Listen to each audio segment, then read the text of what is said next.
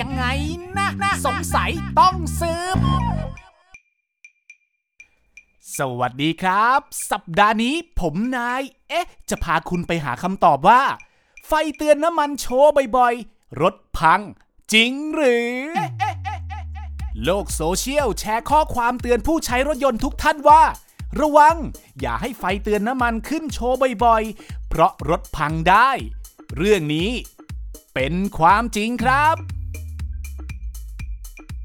แต่เป็นเฉพาะกับรถบางรุ่นเท่านั้นนะครับ เพราะก็มีรถบางรุ่นเนี่ยที่ถึงแม้ว่าไฟจะเตือนขึ้นมาแล้ว แต่ก็ไม่พังเหมือนกันนะครับเอาละครับ ผมขออธิบายเพิ่มเติมนะครับ รถยนต์ที่เป็นเครื่องยนต์เบนซิน จะมีปั๊มน้ำมันเชื้อเพลิงที่สร้างแรงดัน ซึ่งมีทั้งระบบแรงดันต่ำและแรงดันสูงนะครับ ซึ่งในอดีต ปั๊มน้ำมันแบบปั๊มไฟฟ้าที่ทำงานร่วมกับระบบฉีดน้ำมันเชื้อเพลิง เป็นปั๊มแรงดันต่ำและอยู่ภายนอกถังน้ำมันนั่นเองครับ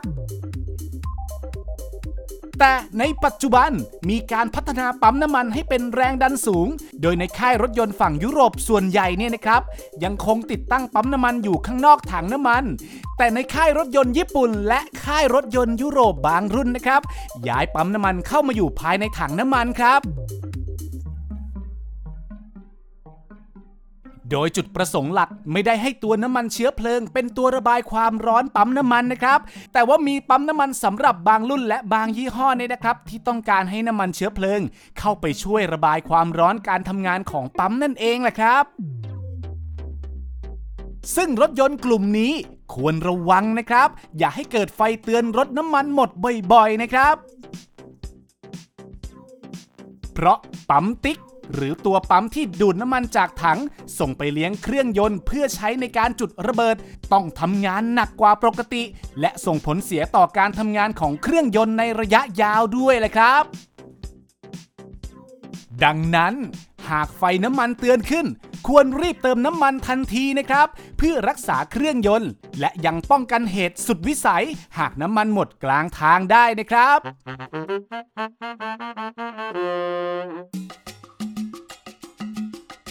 ติดตาม เอ๊ะ ยังไงนะ สงสัยต้องสืบก่อนจะเงิบได้ตามช่องทางแฟนเพจ NSM Thailand หรือรับฟังได้ทาง YouTube NSM Thailand และ SoundCloud Podcast Station The Cube ทุกวันพุธเวลาเที่ยงตรงนะครับ